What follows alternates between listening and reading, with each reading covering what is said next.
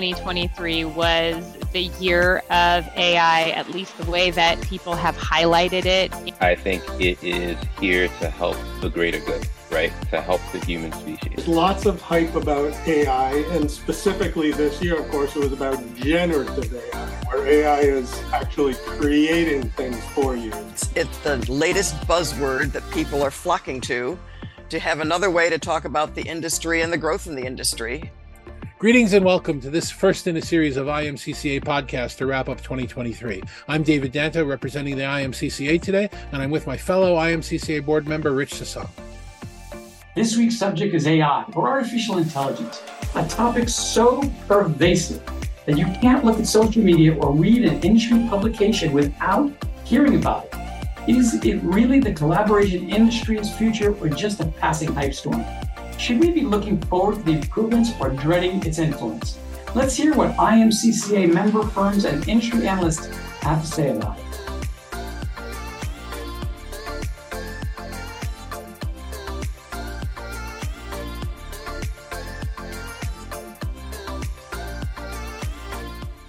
I, felt a little bit like there was a lot of hype. If I if I go back, let's say a couple of years ago, and remember, I I did a PhD in AI in the 90s, in the late 90s, right? So I kind of had got involved in it pretty early on in its cycle, pre the point where the industry got really excited about it all. And I, I think we went, uh, we took a very practical perspective all those years ago. Like, how do we apply search algorithms to deal with extremely large problems effectively? And we did pretty well. It has changed an awful lot since then.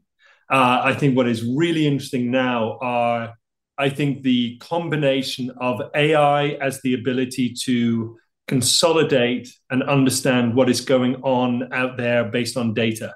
And I think the interesting things is how that data can be secure inside company data. So it's very targeted search and, and kind of amalgamation of information. And then I think in addition to that, it's the ability to analyze that information quickly and efficiently so guided AI now is starting to become extremely valuable. The last piece of the puzzle is then generative AI, where you can actually say, okay, give me, for example, uh, a piece of data based on the information, based on the analysis. Give me a, a document, a piece of information that I can use now to be able to present my perspective on this based on what I've guided you you to go look at, dear AI tool. The the hype around AI is the mass adoption, the mass realization uh, from the general public. The the AV has been doing AI or a version of AI for a number of years, but a year ago or so, the entire public realized that holy cow, there's this thing called AI, and I can go to a website and type in, you know, write X, Y, or Z. That's where the the hype is coming from, and it's twofold. Number one, it's this bell curve where you know people suddenly realize the the possibilities and they overblow the, the possibilities, and then there's this disillusion of what it really is capable of. The other side is the scare, is the is the fear behind, oh my gosh, AI is going to take our jobs. Oh my gosh, AI is going to take over the world, i.e. Skynet. Um, but it's it, it you know the truth is somewhere in the middle, and and it is a very useful tool.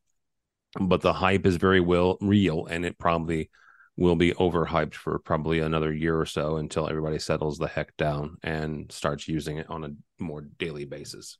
You know we have a number of opportunities i think from the collaboration perspective in the unified communication space to make meetings better using ai and i think that the platform providers are taking a look at that. I think the vendors in the space are taking a look at that and trying to make sure that we are creating an experience that's a little bit more equitable uh, an experience where you know everyone can put their best face forward and that there is enough context for what's happening on the screen and that you hear that um, makes sense for you know making a better meeting experience as you think about it just from a collaboration perspective you know using it within a platform that you use every day whatever platform you call your digital hub or your digital home having it there as uh, an assistant or a co-pilot, I think is just speaks volumes of where we're going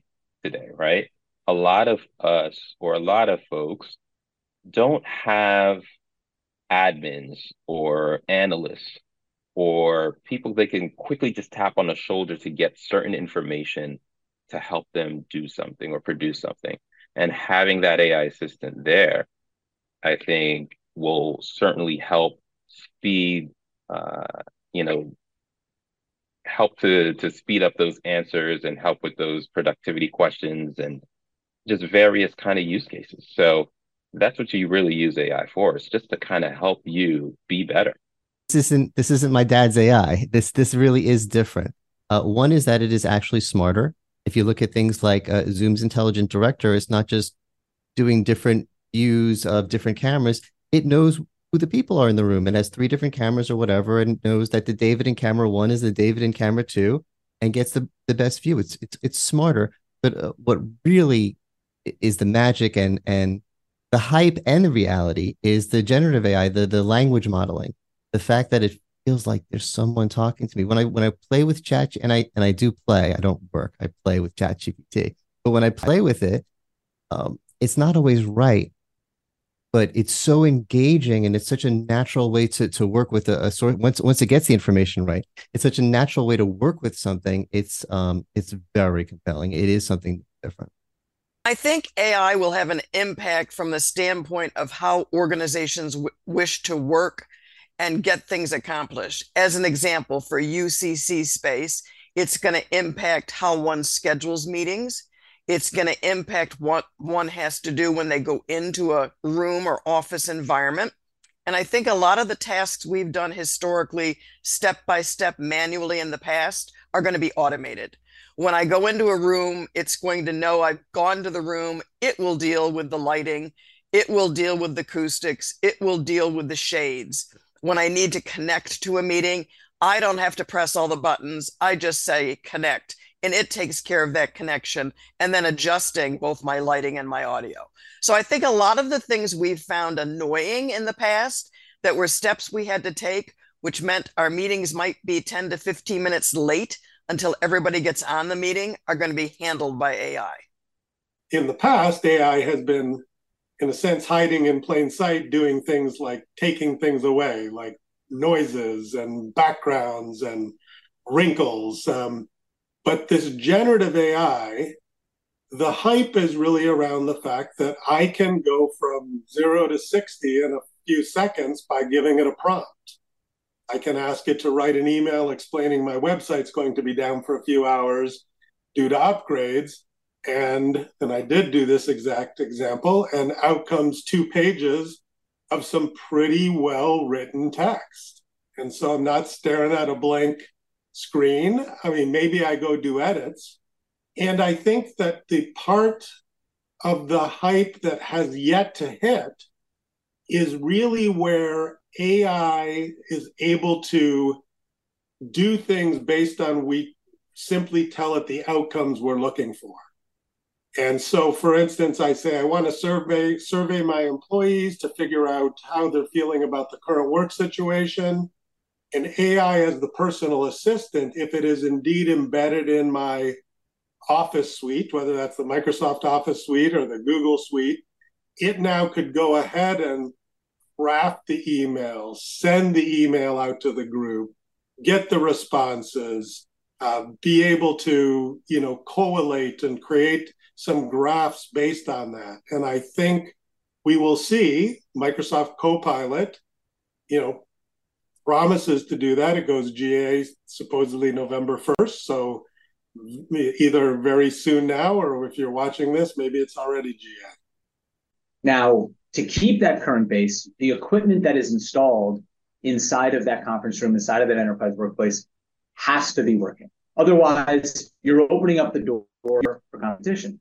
And the way that you keep it working is you enhance and embolden the workflow from the user so that when they walk into that conference room, it is a seamless experience. It is a working experience. And that sounds very simple, but now with AI taking the place, or at least I don't want to say taking the place actually, but really supplementing and complementing uh, the support that typically went in there that was previously reactive, and we're typically only getting a call after the room was down or, or not working correctly. Now your customers are walking into that space then it's always working because you're being proactive because the device themselves are recognizing whether or not they're having an issue.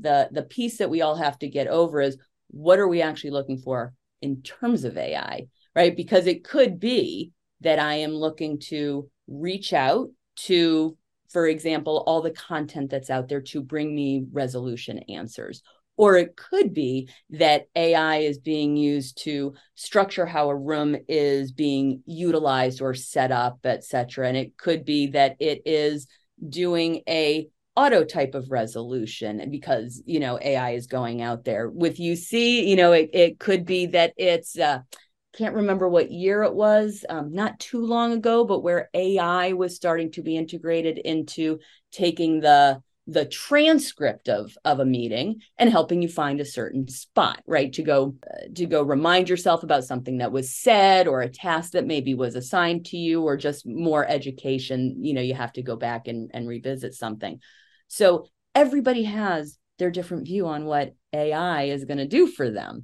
and every customer or every company is going to have a different idea about how they want AI to be used. So you know i i sometimes i get i worry when we use very overarching terms you know because it means something different to everyone that's been one of the things that's been i think most attractive or has been most widely mentioned um, is that ai allows you to tap into a skill category that you may not have or it enhances your work right we have all these stories of people using chat gpt where they input uh, their weekly report, and then they have Chat GPT reformat and and uh, rearticulate a little bit in that sense.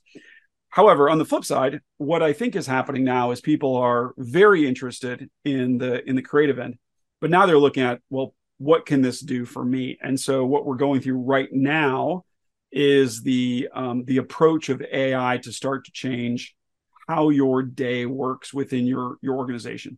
And so we're seeing uh, primarily on the platforms. And when I say platforms, I'm talking about Microsoft and, and Zoom, and then others are moving into it.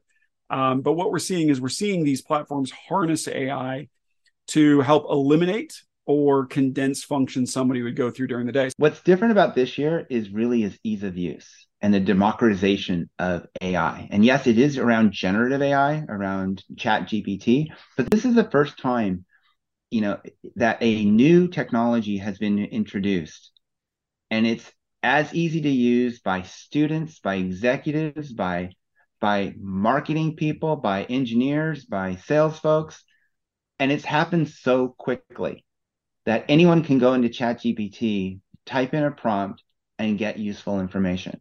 Yes, there's there's questions about hallucinations. There's questions about accuracy. There's questions about you know what is the intellectual property that is being generated.